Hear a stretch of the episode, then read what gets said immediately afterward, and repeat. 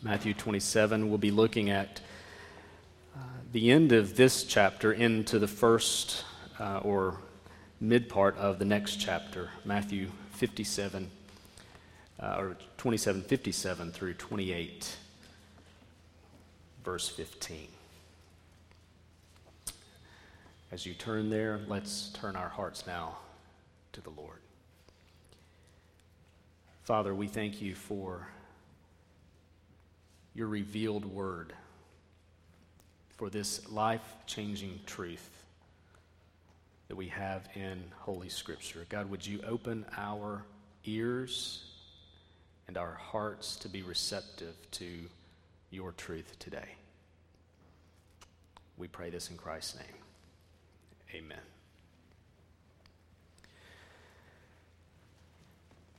Paul said in 1 Corinthians chapter 15 if Christ has not been raised, then our preaching is in vain, and your faith is in vain. That's significant. If Jesus was not physically raised from the dead, all of this is useless. Our preaching, our believing, it's in vain if Christ is in the tomb. Redeeming Grace Baptist Church is irrelevant if Christ is not raised from the dead.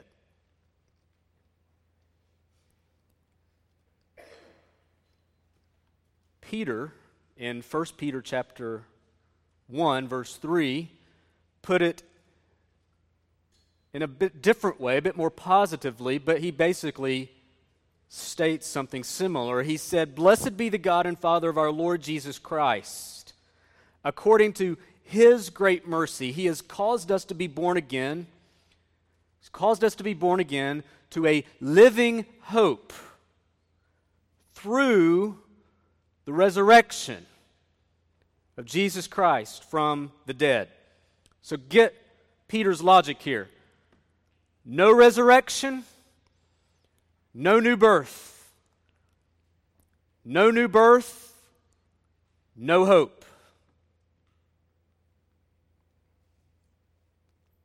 Christ is not raised, your faith is in vain. Through the resurrection, you have hope. Without this event that we come to in the Gospel of Matthew today, everything crumbles. So, as we come to this text today, we are going to look at the resurrection of Christ. And we need to understand that the resurrection of Jesus is not some abstract theological concept, but rather it serves as the heart of our experience as Christians. You don't have Christianity without the resurrection. Just like you don't have Christianity without the cross. Both of these must be embraced, and mo- both of these realities, the, the really three realities the life, the death, and the resurrection of Christ. You take this away from us, friends, and our faith is in vain, and we are without hope. And Paul goes on to say, among all people, the most to be pitied. So as we look at this text today, as we as we consider the resurrection of Jesus, we are affirming that the truth in which we are confronted with here in chapter 27 and 28 is the foundation of our hope and existence as Christians. So why is that? Why is the resurrection so crucial to our hope? Well, I want to answer that question as we consider several things and several realities that the resurrection affirms.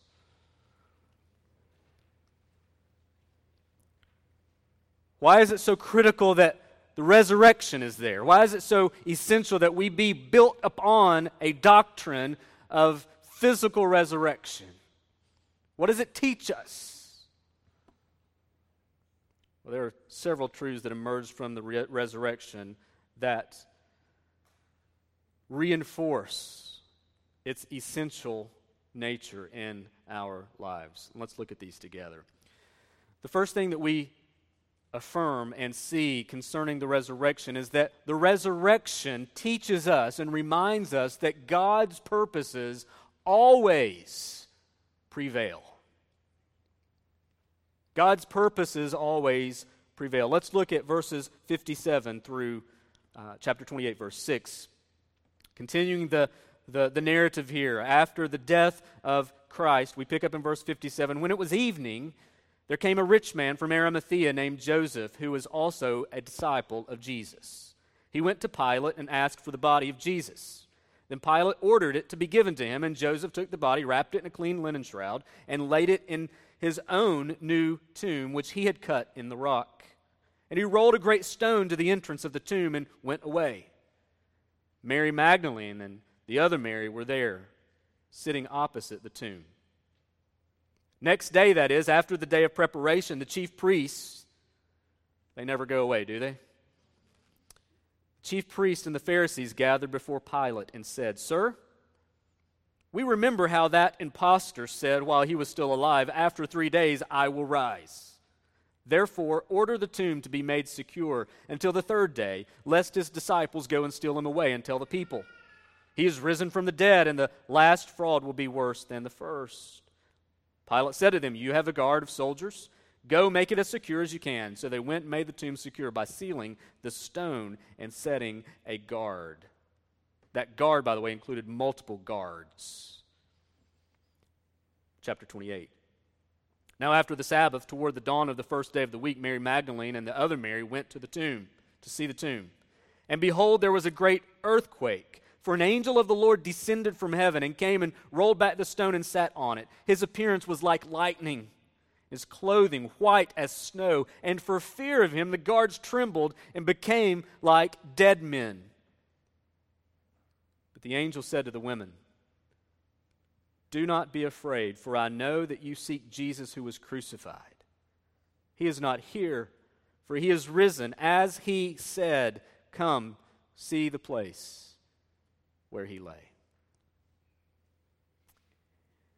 When we consider this narrative in verses 57 through 61, we really have what serves for us as a transition passage. It takes us from the scene of crucifixion and death and transitions us and prepares us for what we're about to encounter in the resurrection of Jesus. This, this scene where Joseph of Arimathea comes and, and takes the body of Jesus.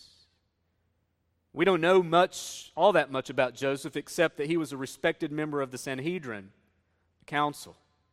Matthew says he's a disciple. Mark's gospel said he's looking for the kingdom. Luke acknowledges him as a good and righteous man, while John refers to him as a secret disciple. Here, in a moment of bold compassion, he goes to Pilate and he makes a request for Jesus' body and he buries him in a tomb that's his own. Typically, these kinds of tombs were reserved for the very wealthy. And Joseph takes the body of Jesus his own tomb that he had, and he places the body of Jesus in this tomb. The reason I mention that is because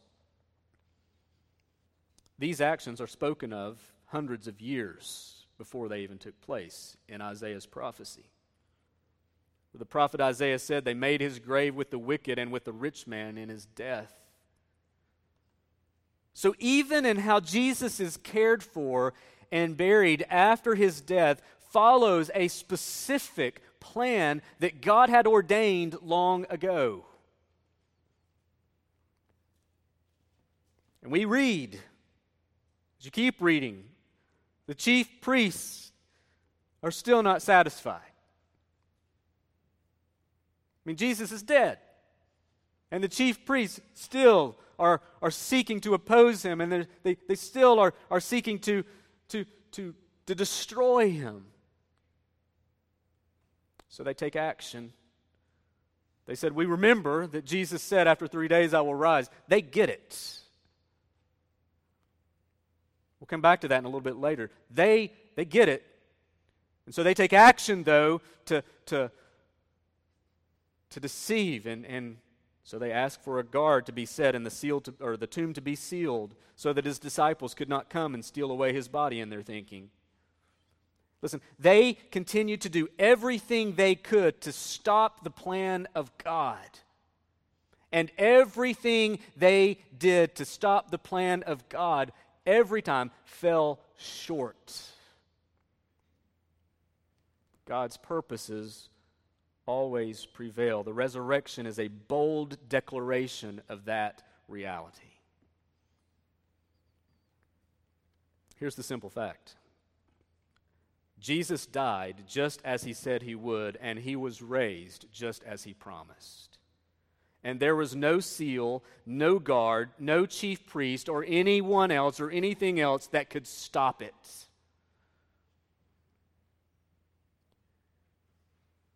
A couple of additional truths that emerge from this when you consider the fact that through the resurrection, God is, is declaring that my purposes will always stand and nothing can hinder my, my plans, we, we take a couple of things away for, for our own sake. Number one, it reminds us that we can always trust Him with our present circumstances.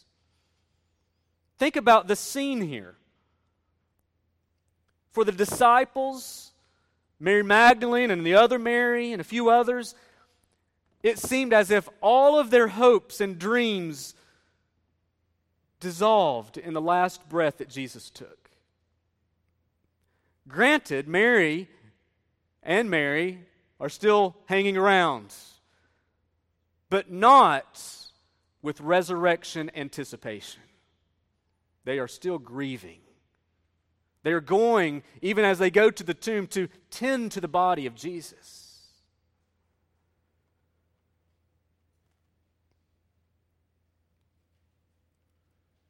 They had been told ahead of time that it would come to this. They had been told ahead of time that Jesus would indeed raise, be raised from the dead. But here they are. The disciples are nowhere to be found, and the Marys are still grieving. Friends, we will endure many trials and tribulations in this world, and we will experience pain and disappointment and discouragement.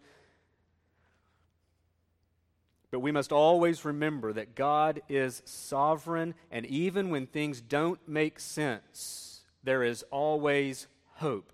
That is what the resurrection is declaring right now, because I've not got to the resurrection yet. We're, we're still pre Sunday. But yet, that's how so many Christians live. They live as if it's still Saturday and Jesus is dead. When in fact, he has been risen, he has been raised from the dead. Oftentimes, we respond to our circumstances just like the disciples. And, and even though I give them credit for still being there, even the Marys, as they're grieving, there's no indication that they're anticipating his resurrection.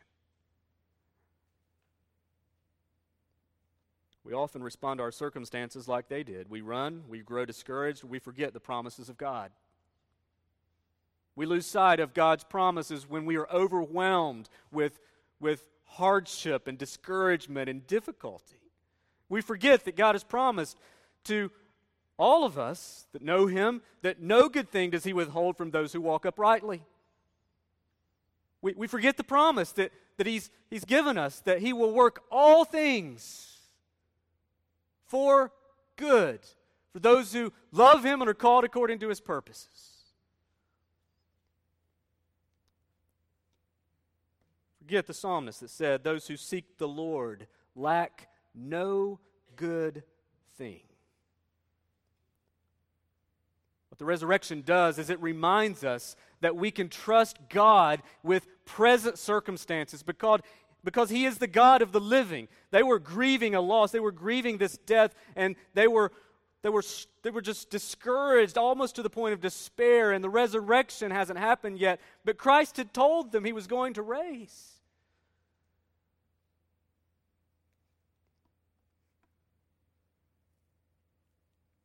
The death and resurrection of Jesus were ultimately a demonstration of the magnitude of God's love for sinners.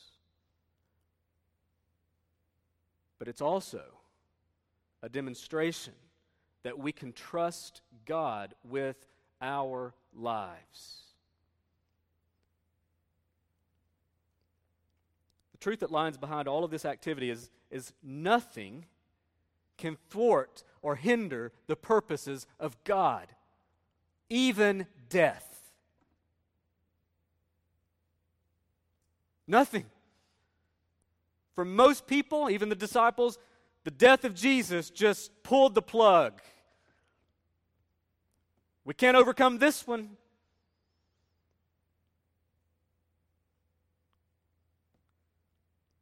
Second Chronicles 20, verse 6 says, You, O God, you rule over all the kingdoms of the nations, and no one can withstand you. Job, in chapter 41, verse 10, says, I know you can do all things, and that no purpose of yours can be thwarted.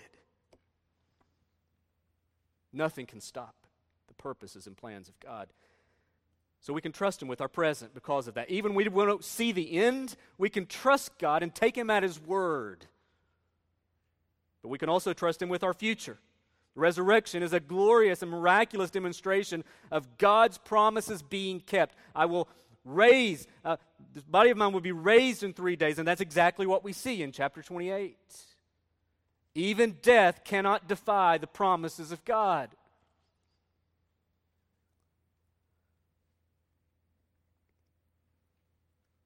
What happened in the resurrection was this beautiful demonstration of God's power over sin and death. And that's declared boldly and loudly in this historical event that really took place. But it also lays the groundwork for our future. Paul in Romans chapter 6, verse 4 says this We were buried, therefore, with him by baptism into death, in order that, just as Christ was raised from the dead for the glory of the Father, we too might walk in newness of life. For if we have been united with him in a death like his, we shall certainly be united with him in a resurrection like his. Confidence that we have as believers, no matter what the present circumstances tell us, we have a glorious future awaiting us because the resurrection has secured that for us. Paul again in 2 Corinthians chapter 4 verse 14 says knowing that he who raised the Lord Jesus will raise us also with Jesus and bring us with you into his presence. You can trust him with your present, you can trust him with your future because God's purposes prevail. It's what the resurrection teaches us. Number 2, it reminds us and informs us of God's power to transform. verse 6 of chapter 28. The angel says, He is not here, for he has risen as he said, keeps his promises. Come, see the place where he lay. Then go quickly and tell his disciples that he has risen from the dead, and behold, he is going before you to Galilee. There you will see him. See, I have told you. So they departed quickly from the tomb with fear and great joy and ran to tell his disciples. And behold, Jesus met them and said, Greetings. Can you imagine? Greetings. What's up? And they came up and took hold of his feet and worshiped him. There's no small talk here. There's no, Jesus, what was it like when you were in the tomb? There's an encounter and there's worship. Then Jesus said to them, Do not be afraid. Go and tell my brothers to go to Galilee, and there they will see me.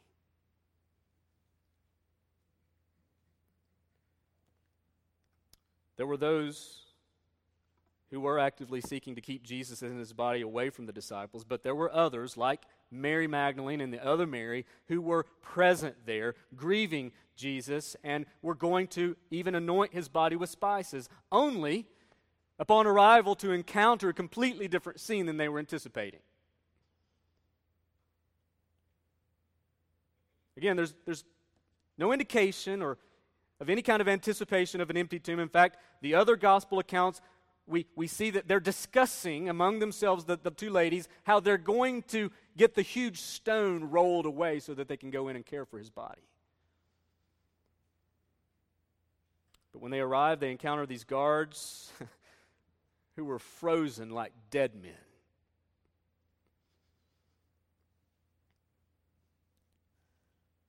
The angel tells them, Do not be afraid, for I know you seek Jesus who was crucified. But he is not here, for he is risen as he said. And listen, in a moment, everything changes. Their disposition changes, their emotion changes, their priorities change. Everything changes for them when they encounter the empty tomb. A short, term later, a short time later, it's only confirmed as they encounter Jesus himself. Listen, friends, when you and I encounter the resurrected Christ, everything should change for us. Note several things here that changes. Number one, when they encountered the resurrected Christ, it brings joy to them. As they encounter the angel, he tells them to go tell the disciples, and, and they go with fear. I mean, they're human, right? You, you see Roman soldiers frozen with fear. You see an angel that's talking to you. It's just not a normal day. But with fear and great joy, they're rejoicing. They have joy in their, their hearts. Joy is the fruit of our hope in the resurrected Christ. If you go to 1 Peter, you, you see that. We quoted one verse of this section. He said, according to his great mercy, he's caused us to be born again to a living hope through the resurrection of Jesus Christ from the dead, to an inheritance that is imperishable, undefiled, unfading, kept in heaven for you, who by God's power are being guarded through faith for salvation ready to be revealed at the last time. Verse 6 In this you rejoice though now for a little while, if necessary, you've been grieved by various trials. And then he goes down to verse 8. Though you do not now see him, you believe in him and rejoice with joy that is inexpressible and filled with glory.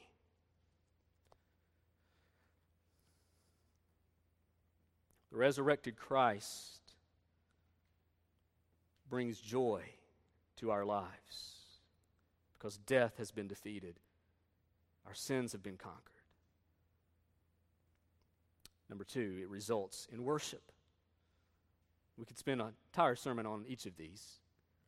Verse 9 the women, the women meet Jesus, and immediately they take hold of his feet and they worship him. In a matter of moments, they go from grief and despair to worship. How does that happen? 10 steps to preparing a worshipful heart. Read this book. It happens because they, they, they had a personal encounter with Christ. And all they knew to do was to worship Him. Friends, I, I could never judge anyone's heart. And if I tried, I would probably miss it. However, Oftentimes, when, when we look at ourselves as Christians, you have to wonder. You have to wonder just by how people act and live and worship in a gathering like this, how they conduct themselves, you have to wonder if they've truly, if they've truly encountered the living Christ. Because they look like Eeyore still. He's worthy of worship.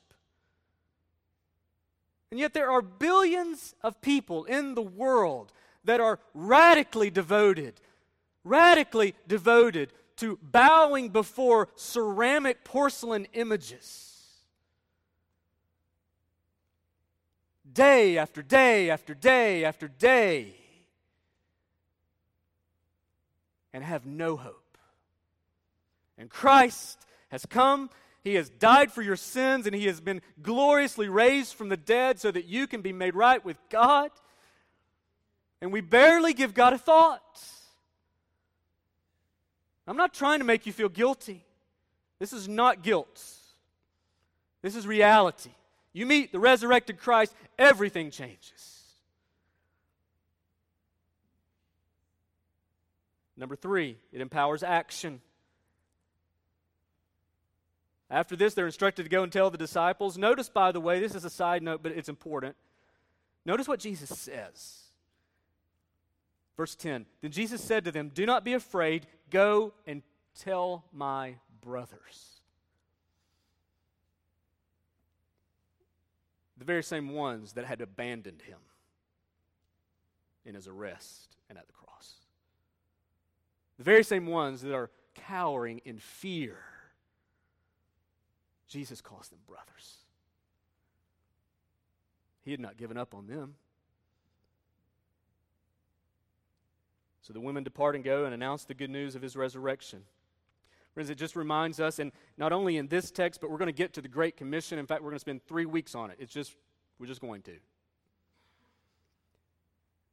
Not next week, I'll be on vacation, but the weeks after, just providentially right before we take a mission trip for some reason, we're going to spend three weeks on the Great Commission. The empty tomb warrants us to, to action. It demands that this good news be told. The resurrection of Jesus leads us to action. Once the disciples hear the news and they encounter Jesus also, they are changed men. They go from cowards to being heroes. They go from cowards to being bold proclaimers of the gospel, most of them martyred for their. They turned the world upside down for the cause of Christ. We'll get much more specific as to what that looks like when we consider the Great Commission, but, but let this be a reminder before we get there that the resurrection changes everything in our lives. It brings us joy, it leads us to worship, it empowers us in our action and what we do. I just ask you, how has the life, death, and resurrection of Jesus changed you? How's it changed you? Is your life radically altered because you've met the resurrected Christ? Or is your life just as boring and plain as it always has been? And self centered.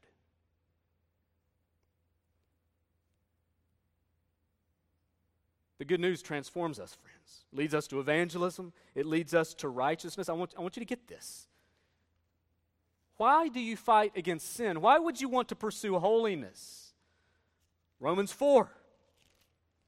Romans 4, we're going to see this in verse 12. Romans 4, if I can get on the right page, Romans 4, it says in verse 12. We see that Abraham is being justified by faith. And you get over to, to chapter 5 and in chapter 6, and you see how this is at work. I'm sorry, it's chapter 6, verse 12. And we see this in verse before that. For one, this is verse 7, Romans 6, verse 7. For one who has died has been set free from sin. Now, if we have died with Christ, we believe that we will also live with him. We know that Christ, being raised from the dead, will never die again. Amen. Death no longer has dominion over him. For the death he died, he died to sin once for all, but the life he lives, he lives to God so you also must consider yourselves dead to sin and alive to God in Christ Jesus. Let not sin, therefore, reign in your mortal bodies to make you obey their passions. Don't present your members to sin as instruments for unrighteousness, but present them, present yourselves to God as those who have been brought from death to life. It leads us to righteousness. Paul says in Colossians 3, verse 1 if you've been raised with Christ, seek the things that are above. It leads us to submission. He died for all, that those who live might no longer live for themselves, but for him who for their sake died and was raised. 2 Corinthians 5.15. Friends, what kind of difference and change has the resurrection of Christ made in your life? Or has it? Number three, and finally, God's message endures. The resurrection reminds us that God's message endures. There have been many attempts to, to explain away the resurrection throughout history. There's been the famous swoon theory that, that, that, Jesus didn't actually die. There's been the no burial theory that he was never placed in a tomb. There's been the hallucination theory. Everyone who claimed to see Jesus was hallucinating. They just got back from Woodstock. The telepathy theory. God sent divine telepathic messages to Christians, causing them to believe it to be true. People make this stuff up. The seance theory. Powerful spiritualists conjured up the image of Jesus through occult power so that Jesus' followers saw an image of him. Mistaken identity theory. Someone else impersonated Jesus. On and on we could go. Here we have the stolen body theory that the, the, the, the, chief priest conjure up. They're, they're still not happy. You get to chapter 28, verse 11, they're still not happy. While they were going, behold, some of the guard went into the city. So the guard, I guess they thawed out. And they went to the chief priest and said, This is what happened. I want you to get this because this is so easy to miss. This is what happened. ladies come, the angel, the earthquake, empty tomb. No denying it. Verse 12 And when they had assembled with the elders and taken counsel, they gave a sufficient sum of money to the soldiers and said, Tell people his disciples came by night and stole him away while we were asleep. And if this comes to the governor's ears, we will satisfy him and keep you out of trouble. So they took the money and did as they were directed. And this story has been spread among the Jews to this day. Stop and think about this just for a moment. The tomb is empty. The guards had just told the chief priest everything that had taken place. And get, get this they don't deny it. I want you to get that. You don't see in this text that they say, no way, that didn't happen. They don't deny it. And some even suggest that there's strong evidence here that they actually believed the resurrection happened. They believe it.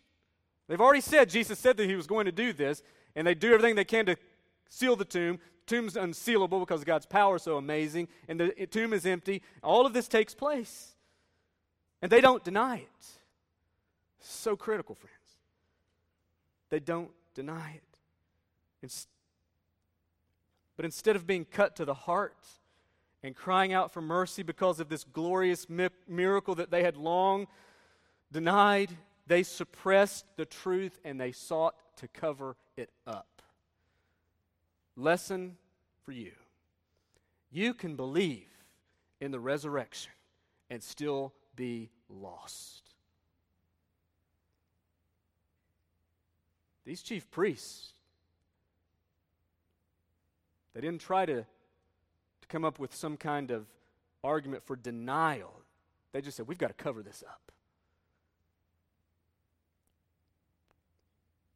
Friends, you can be confronted with all the facts.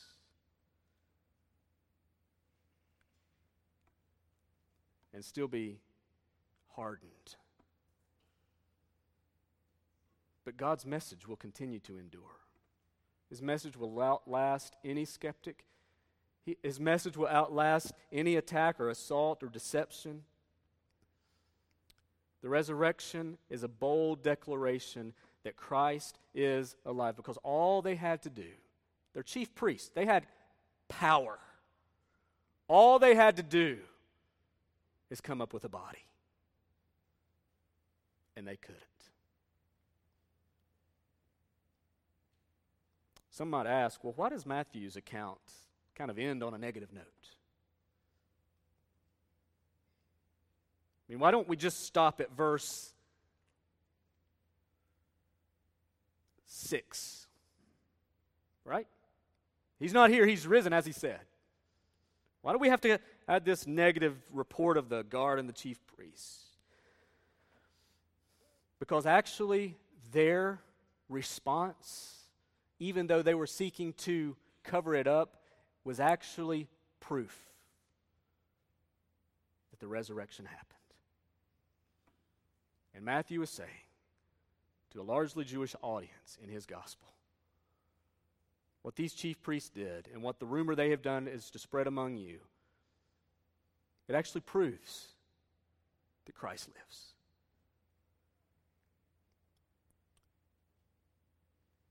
Romans chapter 10, verse 9 says, If you confess with your mouth that Jesus is Lord and believe in your heart that God raised him from the dead, you will be saved.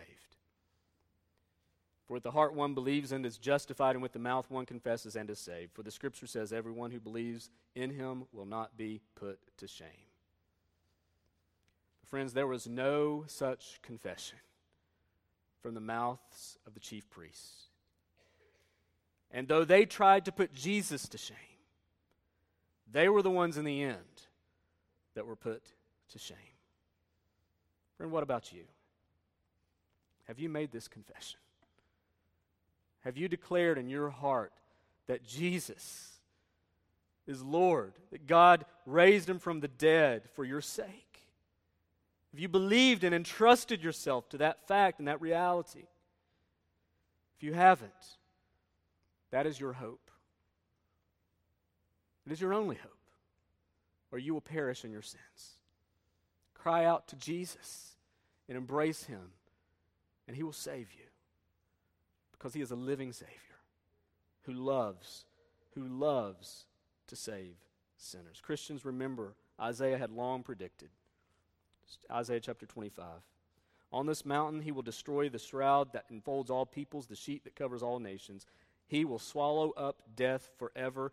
In that day they will say, Surely this is our God. We trusted in him, and he saved us. This is the Lord. We trusted in him. Let us rejoice and be glad in his salvation. Friend, are you glad? You glad in this glorious salvation that God has given you? And how does it prove itself?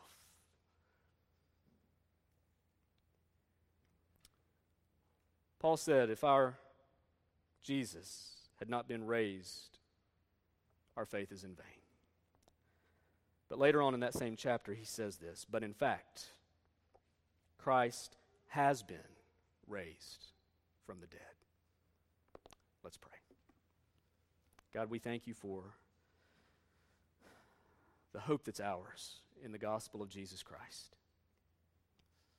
We thank you for the work that you have done to save us from sin.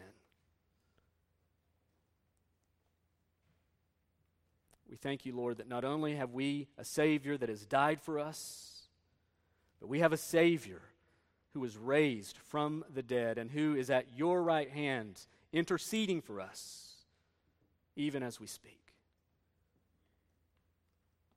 Lord, our faith is not in vain. And so we give you praise for that. I pray that you would move in the hearts of your people here today, that if there are any who are gathered that have never professed faith in Christ, they, they still stand condemned in their sins. God, would you do a transforming work in their lives to bring them to yourself. Lord, help them to cry out in faith and in hope. Father, help us as believers to live and to act like the resurrection is true because it is. God, you know the changes and things in our hearts that we need. May you move and bring those to pass. We pray this in Christ's name. Amen.